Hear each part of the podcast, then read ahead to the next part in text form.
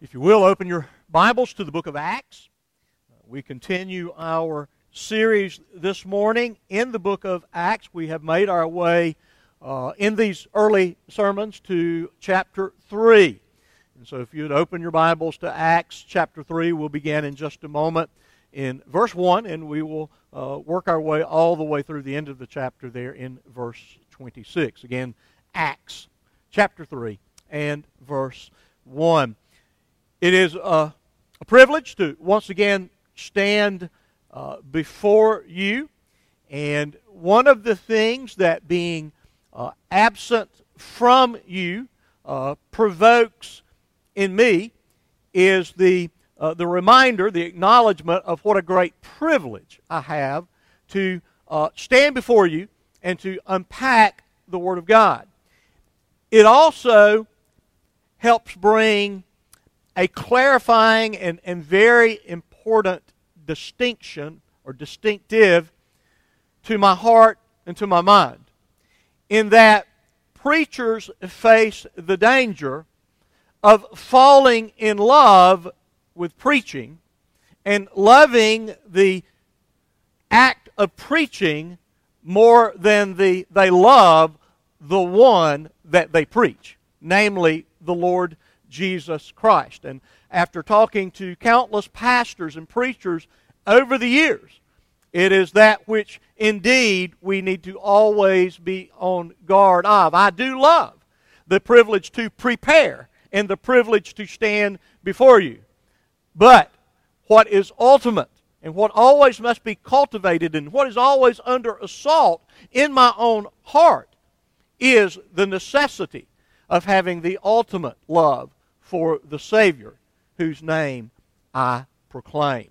And so it is good to be here uh, today. It's good to, to stand before you, and it's good to once again uh, uh, unpack uh, the marvels of the Word of God. Many of you probably have had a, at least a thought this morning, and those that are, I'm going to say, 30 years old or older, probably if I said, What were you doing where were you 21 years ago about this time of the morning? And it might take you a second, but then you would go, Oh, yeah. I remember being in my office. I remember being in my living room, and I remember watching the images of airplanes flying into iconic buildings in New York City and into the Pentagon in Washington, D.C., and I remember being frightened. I remember being concerned. I remember being grieved by the events of that day. Maybe, like me, you had hopes in those moments, in those early days, that God would perhaps provoke something of a spiritual awakening and a revival in this nation. And to be sure, the church I was serving at that time, we opened our doors for uh, many nights in a row, and people would come and they would pray for uh, our nation and pray for our leadership and pray for our military. All things good to do.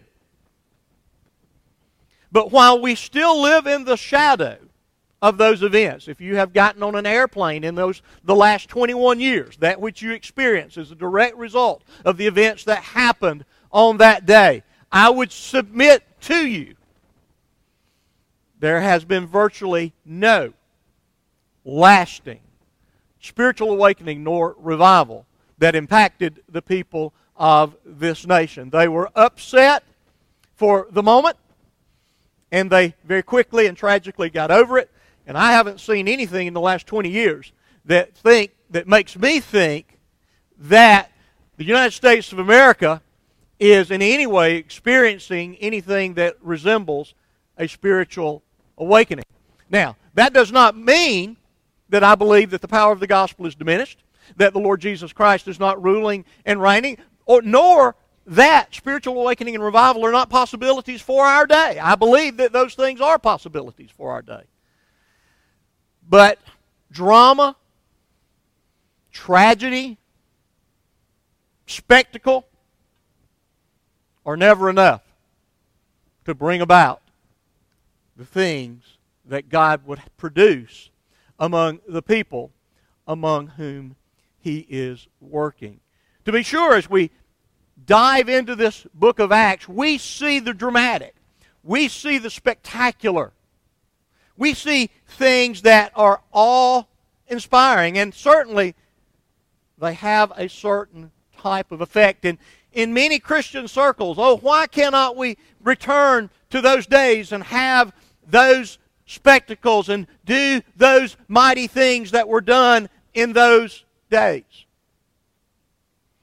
And I would suggest to you this that the gospel is simply not advanced by spectacle, it is not advanced by drama, but just as it was then, 2,000 years ago, and it always will be till the Lord Jesus returns, the gospel is advanced. God's people are transformed from glory into glory by the unpacking, by the proclamation of this word from God that is for us, and the very same power that we see so well uh, characterized and narrated for us in this book, that same power is present in us and among us today, and is still at work and can still do the miracle of bringing dead men to life through the power of the gospel. So let's look uh, once again. We think about this powerful gospel, the power of the gospel to heal is going to be demonstrated here, and the power of the gospel to be saved is going to be proclaimed. And so let, let's read this morning. Now, Peter and John were going up to the temple at the hour of prayer, the ninth hour. And a man lame from birth was being carried, whom they laid daily at the gate of the temple that is called the Beautiful Gate to ask alms of those entering the temple. Seeing Peter and John about to go into the temple, he asked to receive alms. And Peter directed his gaze at him, as did John, and said, Look at us. And he fixed his attention on them, expecting to receive something from them. But Peter said, I have no silver and gold, but what I do have I give to you. In the name of Jesus Christ of Nazareth, rise up and walk. And he took him by the right hand and raised him up, and immediately his feet and ankles were made strong, and leaping up, he stood and began to walk, and entered the temple with them, walking and leaping and praising God. And all the people saw him walking and praising God and recognized him as the one who sat at the beautiful gate of the temple asking for alms. And they were filled with wonder and amazement at what had happened to him.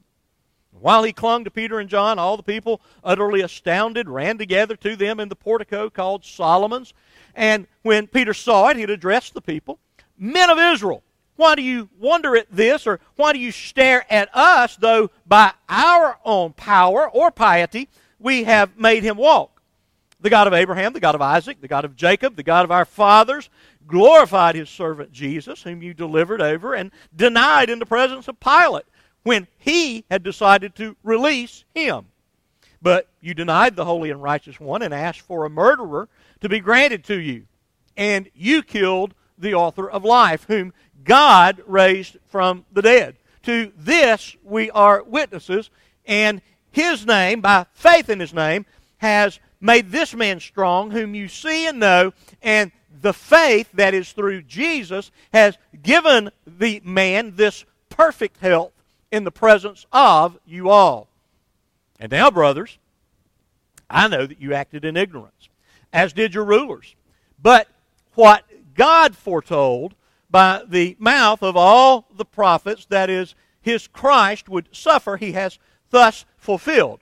Repent, therefore, and turn back, that your sins may be blotted out, that times of refreshing may come from the presence of the Lord, and that he may send the Christ appointed for you, whom heaven must receive until the time for restoring all things, about which God spoke by the mouth of his holy prophets long ago. Moses said, The Lord God will raise up for you a prophet like me from your brothers. You shall listen to him in whatever he tells you, and it shall be that every soul who does not listen to that prophet shall be destroyed from the people. And all the prophets who have spoken from Samuel and those who came after him also proclaimed these days. You are the sons of the prophets and of the covenant that God made with your fathers, saying to Abraham, And in your offspring shall all families of the earth be blessed. God, having raised up his servant, sent him to you to bless you by turning every one of you from your wickedness. Pray with me. Father, once again, we thank you for your word. Your word is truth. It has always been truth. It will always be true. And God, we would pray that you would do that which you are faithful to do, that which you have promised to do, that as we proclaim your word, that indeed it would not return void, that you would accomplish that for which you have designed that from all of eternity past. Lord, we ask your blessings on us today.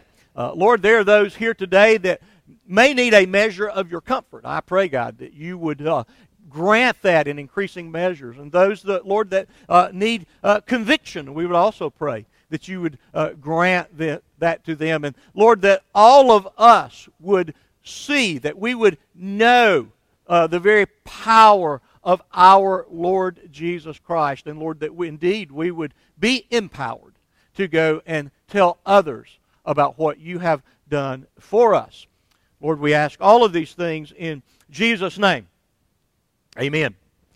As we have uh, begun uh, this uh, particular uh, series, the, the sequel to the Gospel of Luke, uh, so we just very uh, very logically chose to go to the uh, second volume that Luke wrote. And if you'll remember, he's interested in giving a, an orderly, an accurate, a faithful account, uh, beginning with the life of Jesus, and now uh, continuing uh, to uh, display and, and describe the work that Jesus mandated for the apostles and promised power for them to accomplish. he, Luke is going to describe how that plays out in the life of uh, the early church. And we heard uh, Pastor Drew deal uh, with uh, all of the, the details and, and the sermon of the, on the day of, of Pentecost. And then uh, Pastor Brad gave us uh, that, that shorter passage that, that he kind of whined about. I think he alluded to that, but he whined about being given the short straw of dealing with his particular assignment. But when I went back to listen to his sermon this week and went to the North Clay podcast, I'll have you know uh, that I found four sermons I preached from that very same text uh, in 2018 were the first thing that popped up on our podcast. So, uh, just saying. But he did a wonderful job of giving us a description, a snapshot. This is what that, that spirit filled church looks like. And as much as we have made distinctions along the way, that, that we have narrative, and, and, and, and does it describe that which is normative for the church for all times, or is it simply describing the events uh, upon which the, the church was birthed and they were inaugural and they were unique uh, for that time? And, and kind of in the midst of that, that which Brad preached to you, I believe tells us something about that which is to be normative uh, for the church that, that we are to be a people that have an, an ironclad devotion that is unshakable and it is unchanging to that which is the apostles' teaching. And, folks, the apostle teaching is this right here. This is what we have, and this is what we're devoted to. Not my opinions and not my insight, but the Word of God. And we're devoted to living that out together in appropriate biblical fellowship, and, and, and, and that often in, involves uh, the, the, the breaking of bread in our homes and the gathering for uh, the communion service, the Lord's Supper. And then, if you're paying attention at all, and you should be, those that are filled with the Spirit of God should, as no other moment, including 21 years ago, should be driven to their knees to pray not only by what we see on the horizon in our world, but just what we see among us happening to those that we love that are going through all manner of, of crisis in their life. And so that is what we are commanded to do. That's the pattern of the church. That is the way the church grows, and that's the way the church gives testimony to the very power of the gospel. So thank you, Brad, for unpacking that uh, for us. And so we come today. We are post Pentecost. We're really pre persecution, and just to kind of give you a little foreshadowing, uh, as we get into chapter 4 next week, the, the, the, the, it's going to turn. Uh, persecution is going to, to, uh, to begin because the gospel is always provocative. The gospel is always provocative. It either provokes repentance or it provokes rebellion. It always does, and it always has, and it always will. And so, before persecution, and, and really before the what amounted to the expulsion from the temple, uh, we find these uh, disciples, the, these apostles, these leaders of this uh, uh embryonic church being faithful uh, to attend uh, the temple and, in, and engage in, in the things that uh, good Jews uh, should have been doing, namely uh, praying.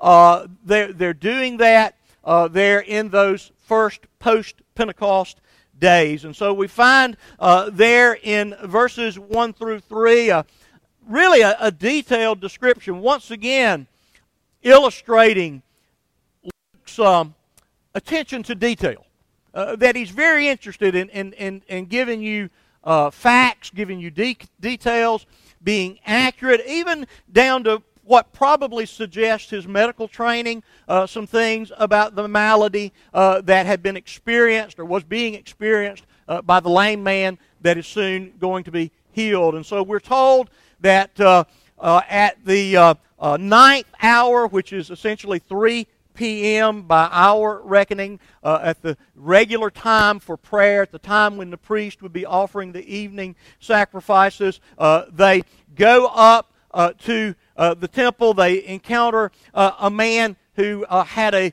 a congenital affliction, as we would call it, that is from birth. He had never been able to walk. His legs, his feet had never functioned properly. They had never supported uh, his weight. And it seemed to be the regular duties of family or friends to bring him to this particular place uh, in the temple where he would beg for that which might sustain him, as obviously uh, being so incapacitated, he was unable uh, to provide uh, for uh, himself. And we're, we're, told that this, this went on at, at a place or, that's called the Beautiful Gate. And I think commentators are, are, are, pretty sure they know which gate this is uh, referring to. Uh, I think Josephus gives us some information.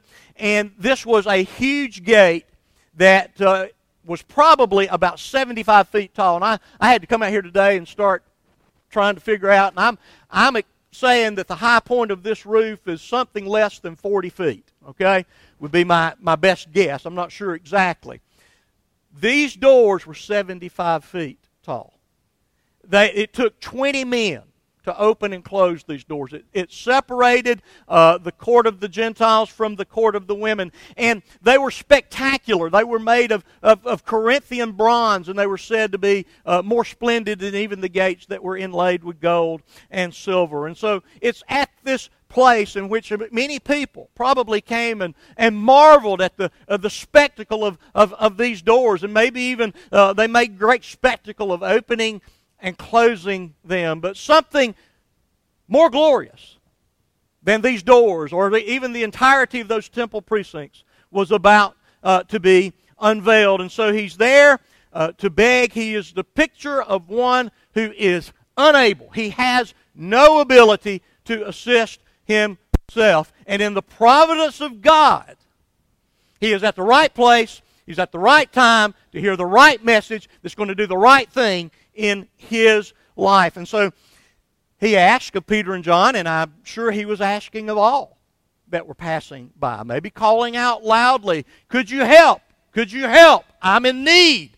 I don't know what he said, but he caught the attention of these uh, two disciples. And we see the encounter uh, described beginning there in verse 4 of our text. And both of the apostles looked at him and they demanded uh, that, uh, uh, that he pay attention to them and that he was going to uh, receive. The man expected, okay, this is going to be good. They're, they're going to bless me. They're going to give to, to me. And there in verse 6, we see two really pregnant and very important uh, buts. He was expectant, but that's not what Peter is going to give to him. And, and then a second but that reminds us that there's going to be a strong contrast between that which might have been expected and that which is actually going to happen. Namely, he is not going to receive a, a gift of money. He's not going to receive silver nor gold because that is not what Peter and John have, but they do have something more precious and, folks, ultimately more powerful than silver or gold. Probably most of us in this room have either experienced personally or have had a loved one caught in the grips of a physical or a medical crisis in which the doctors and the medical community drive you absolutely insane because they ain't got a clue any more than you do. Anybody know what I'm talking about? Okay. And no amount of money. If you were a billionaire, you can't give to them knowledge and ability that they do not have.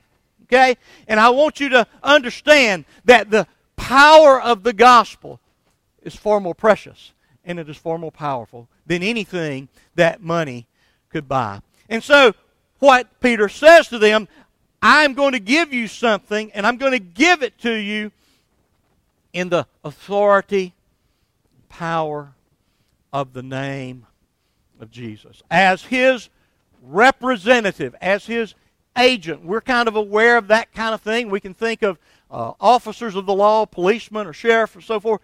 They, they represent the, the weight of the power and authority of a government. And so these men are going forth in Jesus' name and fully vested with his power and his authority to work on his behalf in the, in the world. Jesus has left this world in a physical sense. He has sent the Holy Spirit to work among those that are His, and He has designated, deputized, delegated those who follow Him, beginning with these apostles, to go forth in my name and demonstrate that the power of the gospel is both true and it is effective in the lives of those who will believe. And so, he commands him very simply get up and walk. He takes him by the hand and he does.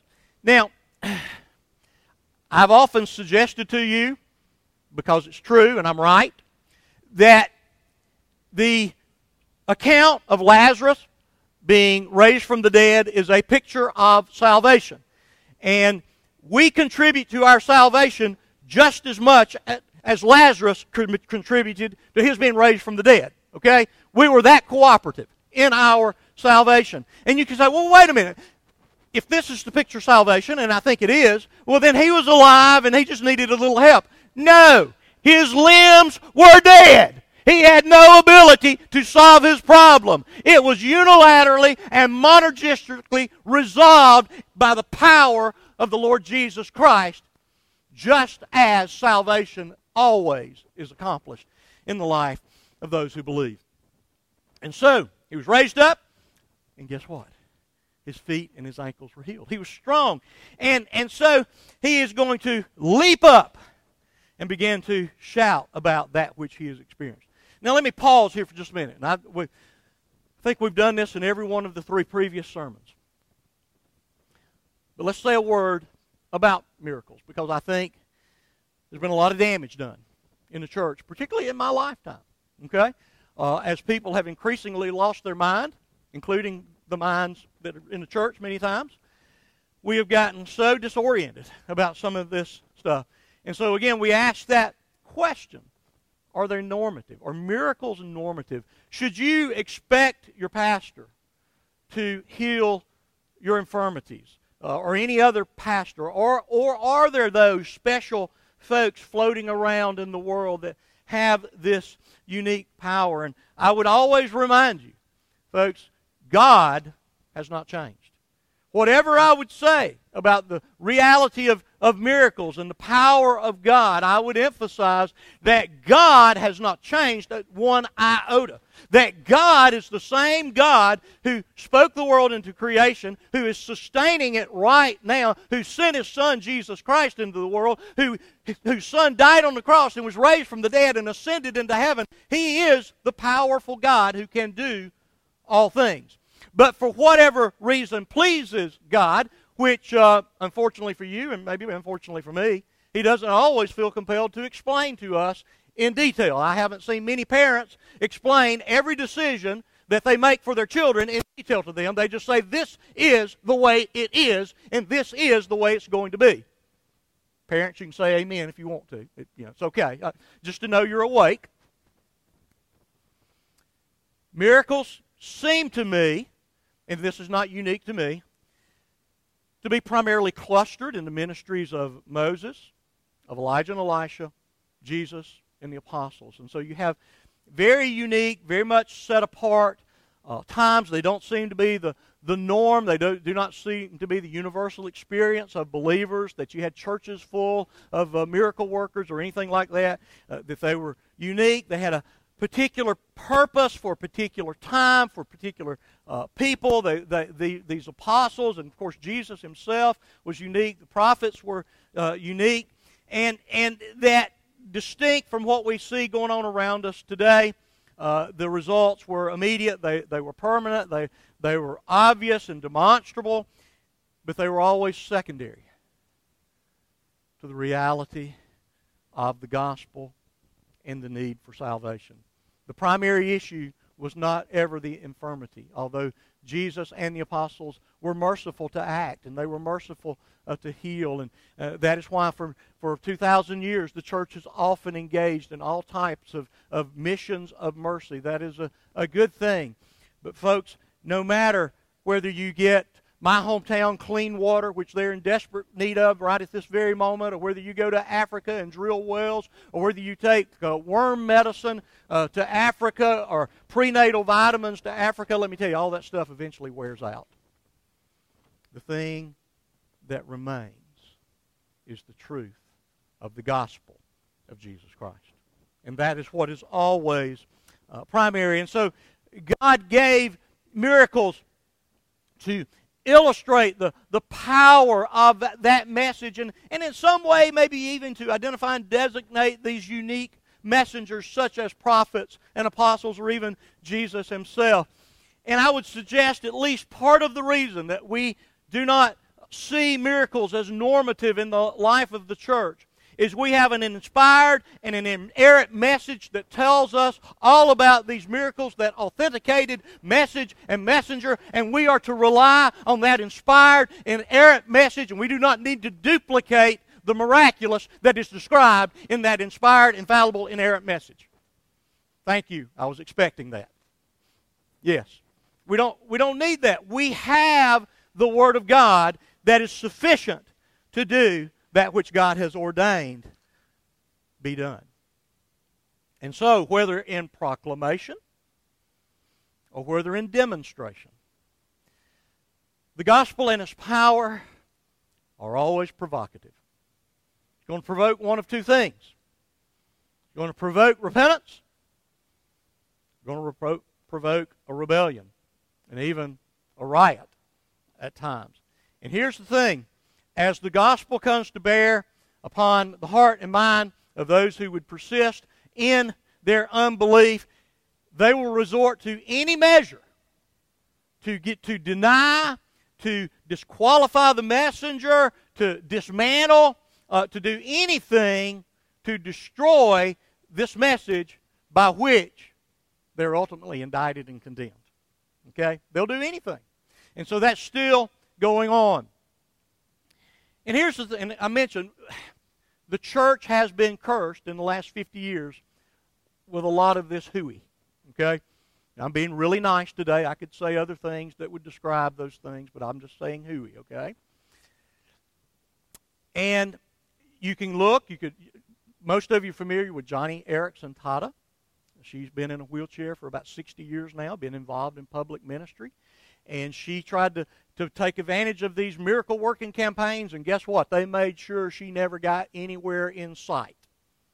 You can check out the work of Justin Peters. He's a young man that's a pastor and a kind of a theologian, and uh, he is afflicted, I believe, with cerebral palsy. And again, he made tried to take advantage of these miracle workers and get them to heal him. And buddy, they made sure he didn't get anywhere near the stage. Tragically, very good friend of mine uh, from high school. I saw some things on Facebook, and I've done it too. And, you know, I, I'm often rebuked, that, you know, for my sarcasm and my cynicism and all of these things. Okay. But somebody was making fun of Joel Osteen and some little deal. And something I probably would have said and agreed with. And this friend, whose husband died of cancer several years back, and this was all within a family as well. These were family members interacting on Facebook. But she made the comment, but we were so comforted while we were receiving treatments in Houston to go to Joel Osteen's church and be welcomed and hear his message of encouragement and da da da.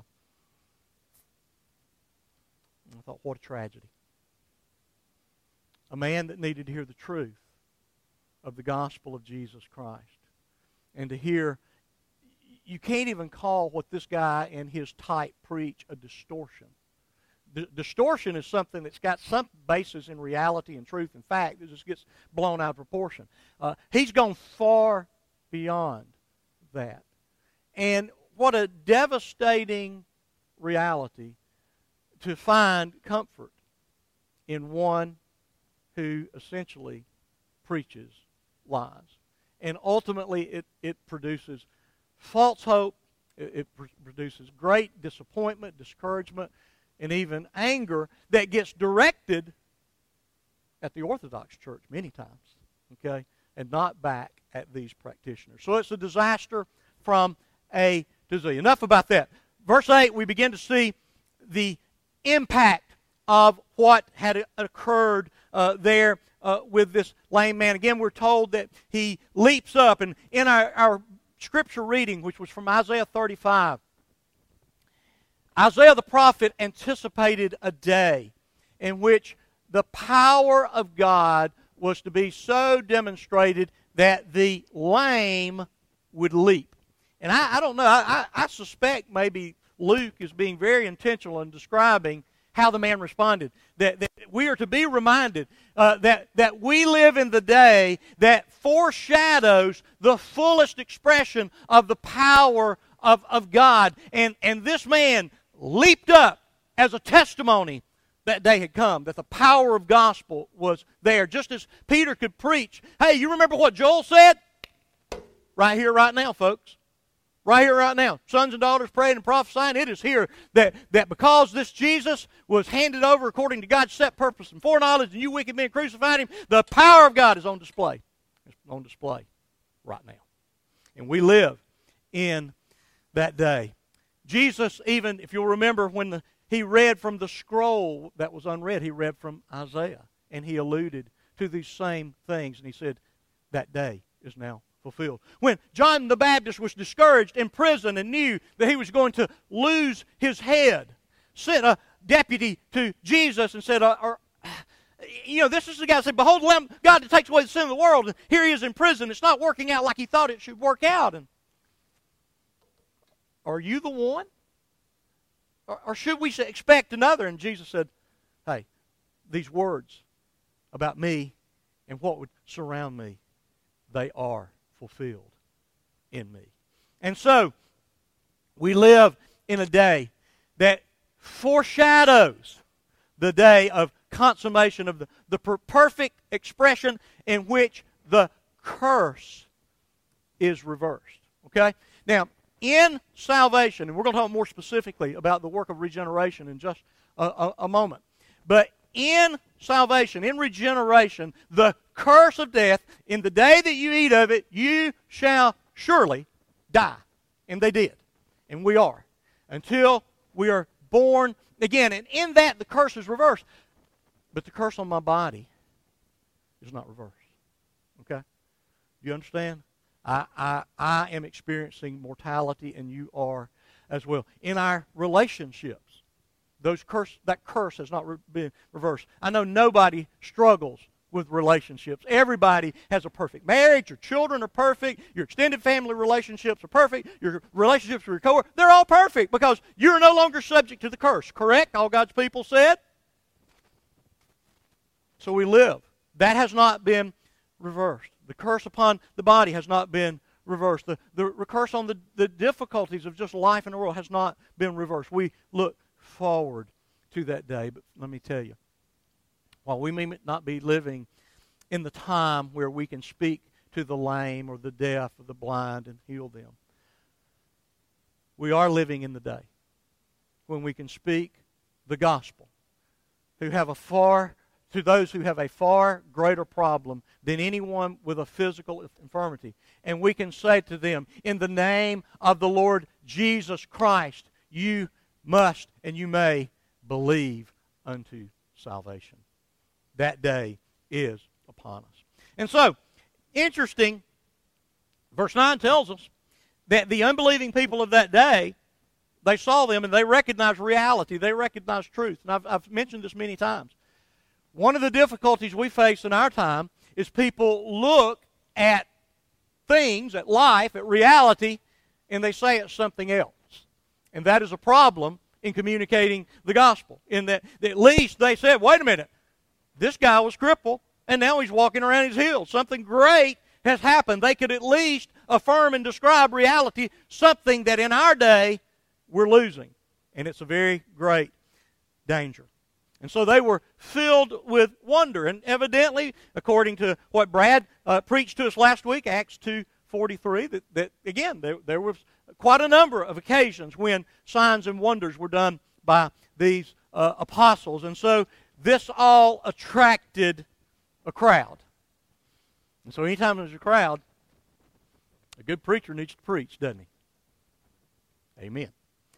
All right, let's look at the gospel announced, this opportunity that was provided uh, through uh, miraculous healing is taken advantage of uh, by, at least in this case, uh, the Apostle Peter. They, they were overwhelmed with what they had seen, and, and Peter uh, begins to uh, address them. And it's interesting to me as, as I practice preaching and think about it and have been trained to do it, and what we have in the Bible in terms of recorded sermons. They, they, most of them seem somewhat uh, extemporaneous. That is, uh, the occasion arises and they stand up and speak. Now, now Peter would, would later write to us, to all of us, you need to be prepared to give a an apologia, a defense, a reason, an explanation for the hope that is within you. That, that at any, on any occasion, in any moment, even without your scrolls, you should be able to stand and give a reasonable and understandable explanation of the gospel of Jesus Christ, which is exactly what he does as he calls upon uh, the men of Israel, as he addresses them, to pay attention uh, to that which he is about to say. And he begins, and here's an interesting thing. I wish I had a, a little more time to talk to you about persuasive speech. But he's going to appeal to some things that they agree about. Now, think about political speeches. Typically, they're not so much trying to say, you're wrong and you need to be like me, as much as we're all in this together and I'm really just like you and I'm going to do what you want me to do type speeches, okay? They're still trying to persuade you, but it's a little different. And so, so they take different forms, but he's beginning with a point of agreement that we affirm, we acknowledge, we even worship this God that revealed himself, first of all, to Moses at the burning bush as the God of Abraham, Isaac, and Jacob. Okay? And so they, they, they are in agreement. They are, they are with him. Now, he's going to move by necessity to things that they're going to disagree about, and he's going to indict them, and he's going to indict, attempt to correct them uh, for their error in their understanding of who Jesus Christ is and what Jesus Christ uh, has done. In fact, they would agree that there was going to be, according to Isaiah 42 and Isaiah 53, a servant of the Lord. Okay, they, they, they could, yes, there is a servant of the Lord who is to come. He is going to appear. He's going to be the one who, behold, my servant whom I uphold, my chosen in whom my soul delights. I put my spirit upon him. He will bring forth justice to the nation. They were anticipating that guy. Look there in verse 13. This God that we agree is the God, the God of Abraham, Isaac, and Jacob, he has glorified his servant. His servant, Jesus Christ. This servant that you have heard about since you were a child, that servant is the servant of Isaiah 42. He is the servant of Isaiah 53, the suffering servant, and that person is Jesus Christ. And the one, and he's going to go back and, you know, he, he had already gotten on him in Acts 2, didn't he? You know, you murdered him. You murdered him. It was God's plan, but you still murdered him, and you're guilty. And here's the thing Pilate had, had wanted to let him go, and you're so contemptible that you determined that you would condemn the righteous one and set free the guilty one. You have just totally perverted truth and justice and reality. And so, again, you are guilty. And that person that you condemned, that you are guilty of, he is the servant that was promised. He is the suffering servant. And God has vindicated and He has validated him because not only has He raised him from the dead, He's ascended to the right hand of the Father to rule and to reign. Jesus Christ, this one whom you crucified, indeed, He is the one that you have been anticipating, but you missed Him. And to all of those things, they make this claim we are witnesses. We saw it. We heard it. And we cannot not talk about it. I know that was a double negative. We have to talk about it. We must. We are compelled. It is a fire within our bones that we talk about the person and the work of the Lord Jesus Christ. And they were experiencing exactly what Jesus in his last days had told them they would that he was going to send one who would comfort, he would inform, he would illuminate, he would empower them to do exactly the same things he had been doing namely, proclaim the gospel. And they did it. And so they announced this gospel. Look there in verse 16, if you will. You killed him. God raised him. We're witnesses. Verse 16. And his name, by faith in his name, has made this man strong. I would suggest to you that's the apostles' faith. Okay? That, that they believed, they were empowered, and they, in Jesus' name, uh, saw this man healed, and they gave to him perfect health through faith. Now, let me, let me again kind of pause here because I want to say something I think is very, very important. This is one of those texts that you see four crucial terms. That if we're going to talk about salvation, if we're going to talk about the gospel, if we're going to talk about evangelism, we absolutely must use these words and define these words. Probably anybody that in any sense is Christian and wants to, you know, talk about Jesus they want what is reflected in these four words to occur. But if you do not use these words properly, and if you do not emphasize them adequately, you will do more harm than good. We, first one we saw, faith. We must believe this message of the gospel. And then in verse 19, Peter calls upon the people to repent. We, you see a, a real emphasis both in Luke and Acts in the, the preaching of Jesus and the preaching of the apostles upon repentance.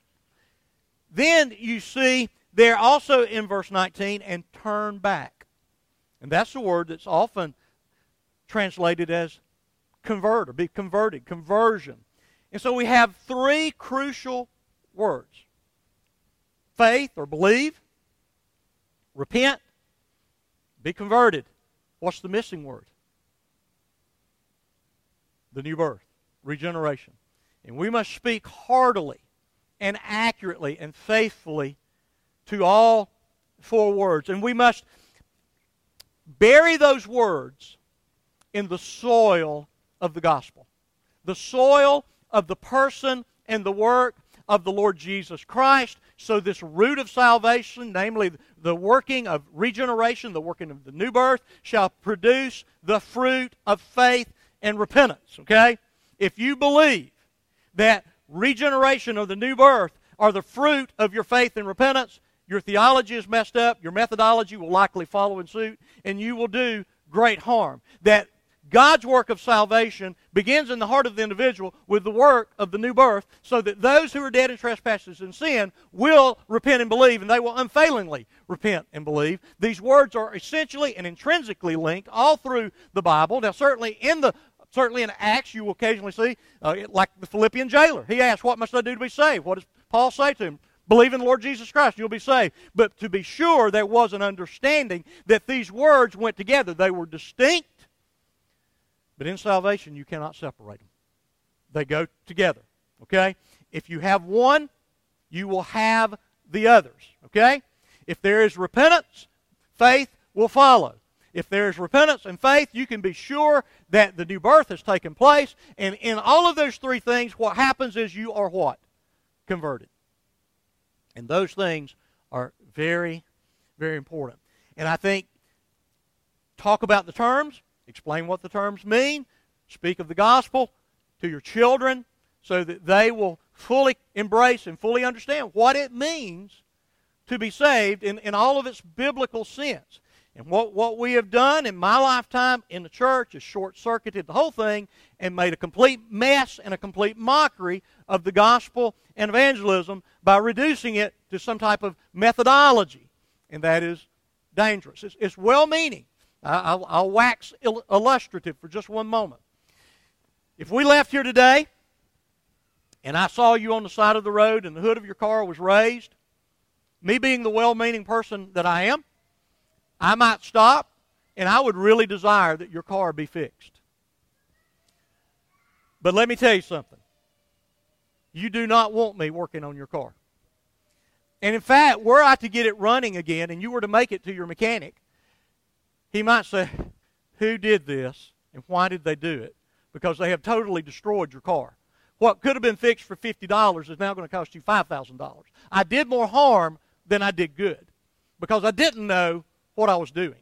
And everyone ought to be competent in the gospel of Jesus Christ and understand these things and not go meddling around.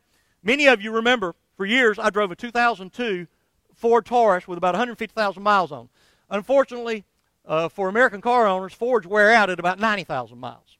And so, at one point, I experienced a bad starter. I didn't have the money to fix it. And so my mechanic said, here's the way you get it running again. If it won't start, if you get that,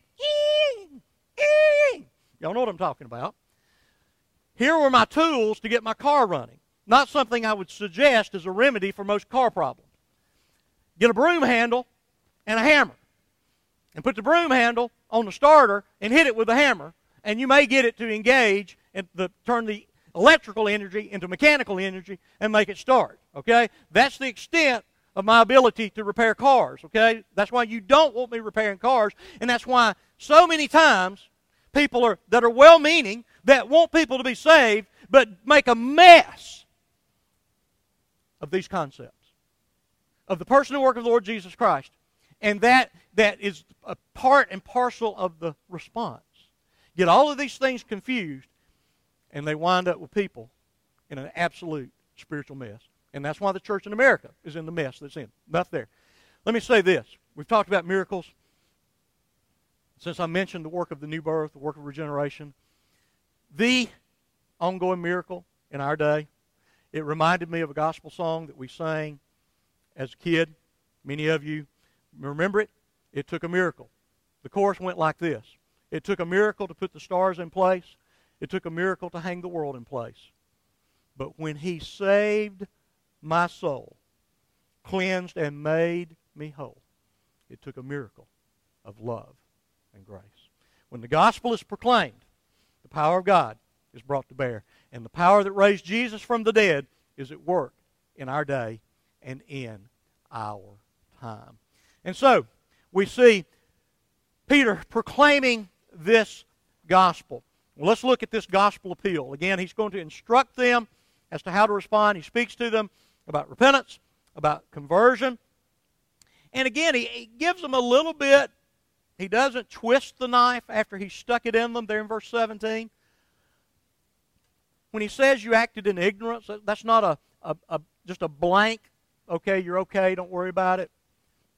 It's not a moral, it's not really a moral indictment like you're just stupid.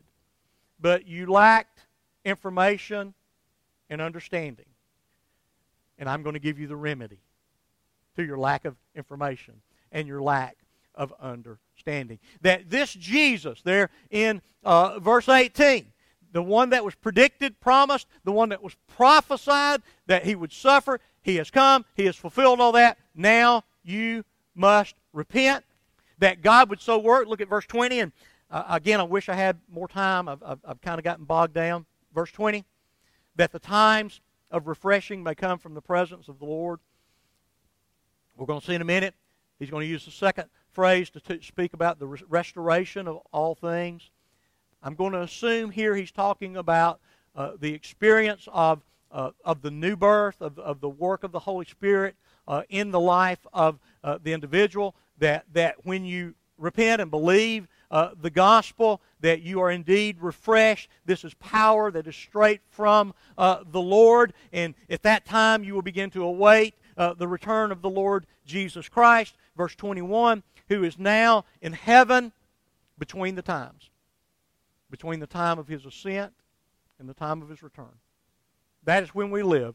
We live between the times. He has gone into heaven. He is Lord of Lords. He is King of Kings. He is ruling and reigning. And there's a time that it is appointed uh, for him uh, to return. And when he returns, all of these things that, that have been alluded to, this, this power that's foreshadowed in, in the healing and the raising from the dead, this power that's going to make the lame leap, that's going to make the wolf lie down with the lamb, that's going to deal with the, the, the, the uh, violent serpents, all of these things. I don't see that being reversed right now. But one day, the curse will be reversed that the power of the gospel that we proclaim right now, that is powerful and effective in your life, that power will, will produce its ultimate purpose at the return of the Lord Jesus Christ in the restoration of all things. And so Jesus is awaiting that day at the right hand of the Father, interceding for us when we pray He's our great high priest going to the Father. And so he is interceding for us. And so Peter closes with the warning there in verse 22. Again, appealing. We can agree. Y'all think Moses was great? You think he was a prophet? You trust him? Well, Moses spoke about Jesus. He's quoting Deuteronomy 18:15. There's a, Moses said there's going to be somebody, something like me that's going to come after me, and you better pay attention to him. You better pay attention to him. And what is Peter saying? The one Moses promised is Jesus. He is the servant. His message, his life, his work, vindicated, validated by the fact that God has raised him from the dead. I'm here to tell you this. Look at verse 26. God raised up his servant in the fulfillment of Scripture, in fulfillment of his promise to his Son himself. And I'm here to tell you about it, to bless you, to turn you from your wickedness of unbelief. And so we see the gospel on display in the power to heal, but we see more importantly the power of the gospel being proclaimed, the call for repentance, which while we don't make the claim that we perform miracles, that we're healing lame or the blind or raising the dead, we're still proclaiming the gospel by which lives are changed, in which the dead are literally raised before our very eyes, and repentance and faith are provoked, and conversion occurs. That's the gospel that they preached. That is the gospel that we preach. That is the hope that we have. Let us pray. Father, we thank you for your goodness, for your grace for the truth for the power of your gospel. Lord, we, we, we so often say, well, that's not really something that we should expect in our day. But God, should we never get to the place that we would fail to expect that your word going forth would uh, not accomplish its purpose, that we should live with the full confidence that your gospel has the power to save and that you are still using it to raise the dead. You are still using it to bring about this reality of salvation that people may experience the forgiveness of their sins. And while we grieve with many and we weep with many over the calamities of this life, Lord, we live with the hope that our sins are forgiven and that one day that power that is presently at work through the gospel of your Son Jesus Christ will fully reverse every effect of the curse of our sin. We thank you for that hope, and we lift this prayer in Jesus' name.